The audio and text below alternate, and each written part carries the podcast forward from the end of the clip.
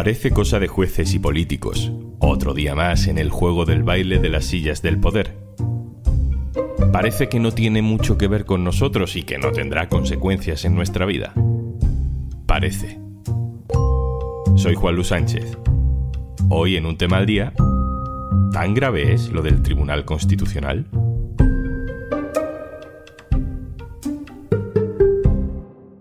Una cosa antes de empezar. Hola, soy Juanjo de Podimo. Me asomo por aquí para recordarte que por ser oyente de un tema al día, tienes 60 días gratis de Podimo para escuchar miles de podcasts y audiolibros entrando en podimo.es barra al día. El Tribunal Constitucional ha ordenado la suspensión de una votación parlamentaria en España.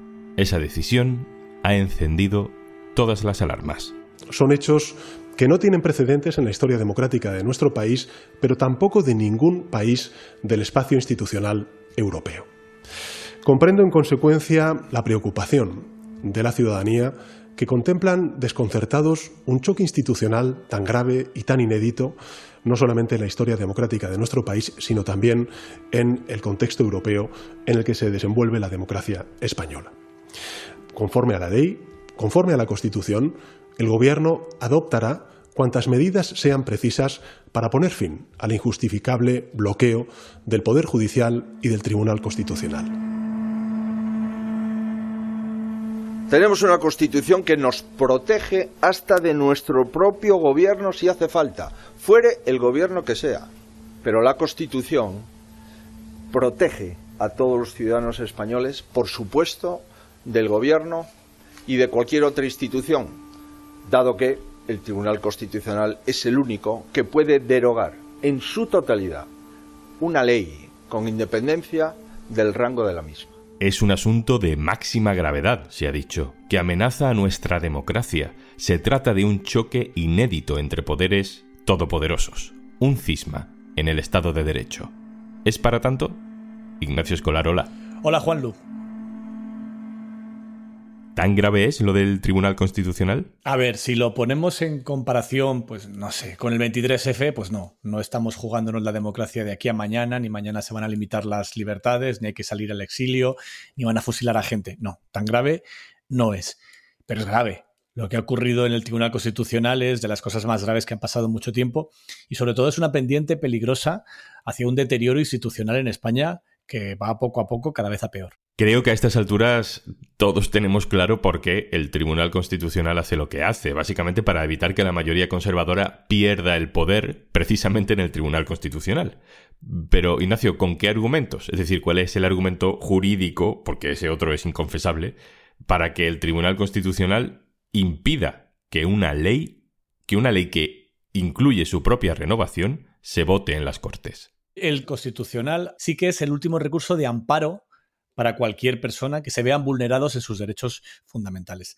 Aquí ha recurrido el Partido Popular, ha pedido una medida cautelarísima, que es la medida más extrema que se puede pedir. El argumento político están diciendo todo tipo de barbaridades, algunas para su público, otras para los juristas. Ahí hay de todo, pues están diciendo que es que el Sánchez está reformando la Constitución de manera encubierta. Esto es una absoluta exageración. El argumento jurídico es otro. El argumento jurídico es, usted quiere cambiar una ley que afecta a algo muy importante como es el constitucional, y lo está haciendo de una vía rápida.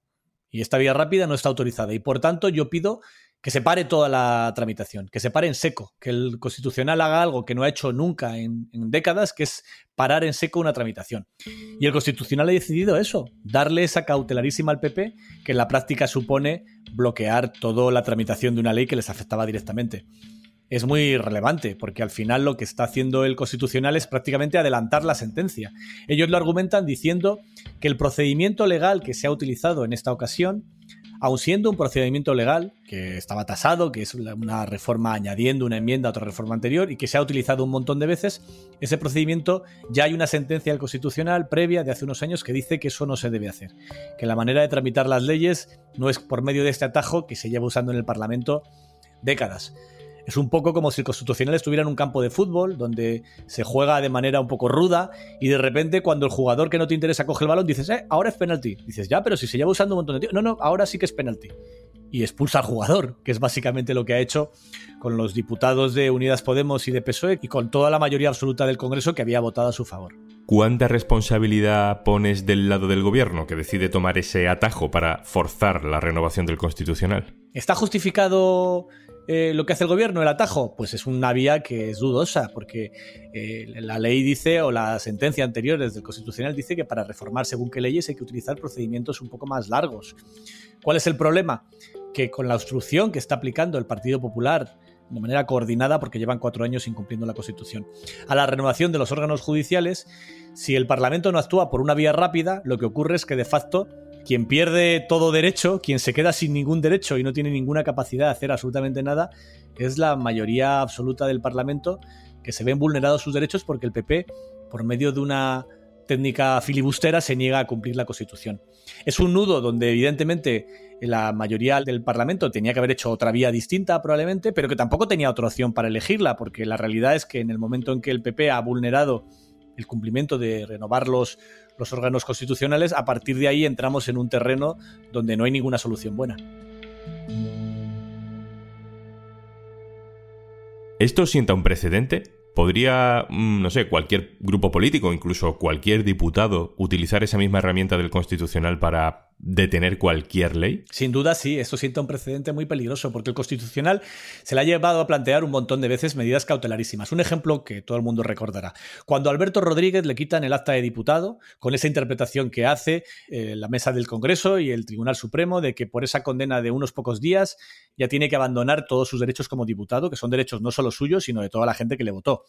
En aquel momento, Alberto Rodríguez pidió al Constitucional un recurso cautelarísimo, porque decía que si luego le daban la razón dentro de 10 años, no valía de nada, porque ya había perdido su condición de diputado, ya sus votantes habrían perdido los derechos que tenían con su voto, ya se habría generado un problema mucho mayor. En aquel momento el Constitucional hizo lo que ha hecho siempre en 40 años, que decir que este no se mete en estas cosas, que sus ritmos son otros y que ya veremos más adelante qué decide. Hasta ahora el Constitucional funcionaba así. A partir de ahora parece que hay una nueva regla, hay una nueva opción en la cual el Constitucional no solamente puede amparar a un diputado, como el caso de Alberto Rodríguez, sino que puede inmiscuirse en cualquier tramitación de cualquier reforma legal antes de que termine para decir, no, por ahí no puedes ir.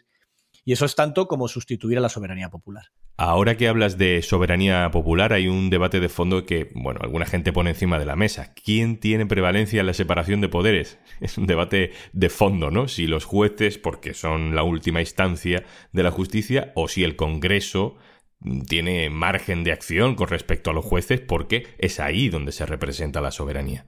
Hay un equilibrio de poderes en toda democracia que exige que existan contrapoderes. Contrapoderes significa que ningún poder, ni siquiera el de las urnas, es absoluto. Tú no puedes con una mayoría absoluta, pues no sé, condenar a muerte a la oposición, por mucho que lo vote un parlamento. Tú no puedes saltarte la legislación incluso con la mayoría más absoluta que puedas lograr. Eso es una prevención contra cualquier mayoría absoluta que pueda pervertir el orden constitucional. Y eso está bien, y eso funciona en todas las democracias, es legítimo, tiene que funcionar así. Aquí el problema es otro. Aquí el problema es que tienes un parlamento con una mayoría en vigor y tienes un constitucional, que es el contrapoder, con una mayoría caducada. Y lo que intenta el Parlamento es precisamente acabar con esa anomalía, que el constitucional deje de estar caducado y que por fin tengamos un tribunal constitucional que responda a lo que dice la Constitución, que se ha elegido una parte por el gobierno, otra parte por el Consejo, otra parte por el Congreso, por el Senado, en fin, que esté en vigor. Y es esa mayoría caducada la que dice, no, no, no, no, por aquí no te dejo ir. Claro, aquí hay un, primero un conflicto de intereses, porque esos magistrados caducados lo que están haciendo es votar algo en lo que son parte, ser juez y parte. En segundo lugar, hacen otra cosa bastante aberrante, que es juzgarse a sí mismos. Ellos mismos deciden que no pueden ser recusados, que no pueden ser apartados, lo cual no suele ser lo normal. Nunca ha sido eso lo normal en el Tribunal Constitucional ni en ningún otro órgano. Cuando recusan a un juez, ese juez recusado no puede decidir sobre sí mismo. Aquí se ha hecho.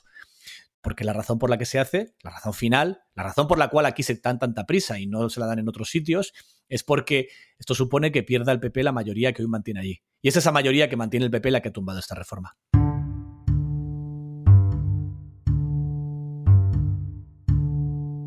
¿Quiénes son, Ignacio? ¿Quiénes son estas personas? Ya sé que podrías hablar 45 minutos sobre cada una de ellas, pero ¿quiénes son estas personas a las que se les presupone además una independencia, una altura de miras, una responsabilidad de Estado y sin embargo hacen algo que rompe una regla tan básica, ¿no? Como juzgarse a sí mismos y, a favor de sí mismos. Es una cuestión también de decencia personal. ¿Quiénes son? El, que más me sorprende que haya llegado a este retorcimiento del derecho es el presidente del Tribunal Constitucional, que es Pedro González Trevijano. Pedro González Trevijano era el rector de la Universidad Rey Juan Carlos de Madrid, la famosa universidad que tanto conocen nuestros lectores en el diario.es de los máster regalados. El famoso máster de Cristina Cifuentes ocurrió cuando él era rector de la Universidad Rey Juan Carlos, en la época en la que él todavía andaba por allí. Él también fue miembro de la comisión que organizó Zapatero hace unas cuantas legislaturas para decidir qué se hacía con el Valle de los Caídos. Eh, Trevijano fue uno de los poquísimos, hubo tres votos particulares, que votó en contra de sacar a Franco del Valle de los Caídos. Él cuando llegó al Constitucional en el 21 a la presidencia, porque él llegó al Constitucional hace mucho tiempo. Él intentó llegar a un consenso con el sector progresista para, mientras el tribunal estaba en estas circunstancias, medio caducado, no tomar ninguna decisión política de relevancia, lo cual era bastante razonable. Porque claro, es que un órgano caducado decidiendo sobre la constitucionalidad de una ley que acaba de aprobar el Parlamento en vigor tiene muchas aristas democráticas, muchísimas. Imagínate que este constitucional decidiera, por ejemplo, pues que la que la reforma de la ley del CSI es ilegal, es inconstitucional, o que lo es la de la muerte digna. Muchas de estas, casi prácticamente todas las leyes del gobierno están recurridas ahí. Y él cuando llegó al constitucional intentó ser pragmático, ser un hombre de consenso, intentar no meterse en ese tipo de fregados y defender un poco la independencia y la autonomía del constitucional. Pero en los últimos meses todo esto se ha perdido.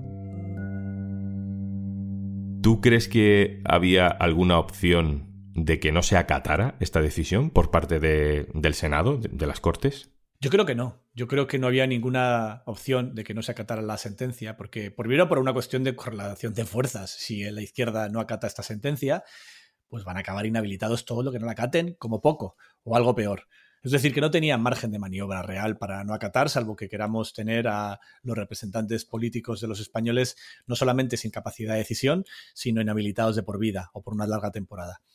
Hay otra razón para acatar la sentencia, es que romper del todo el juego nos sitúa en una situación imposible. Al final es tremendo que sea la izquierda siempre quien tenga que ser responsable para que el tren democrático español no descarrile, pero imagínate lo que ocurriría hoy si el Senado, el Congreso y el Gobierno, que tiene muy buenos argumentos para hacer algo así, desde luego mejores a los que utiliza Trump o Bolsonaro cada vez que hacen un pulso a las instituciones de contrapoder, dicen, ah, pues no va conmigo.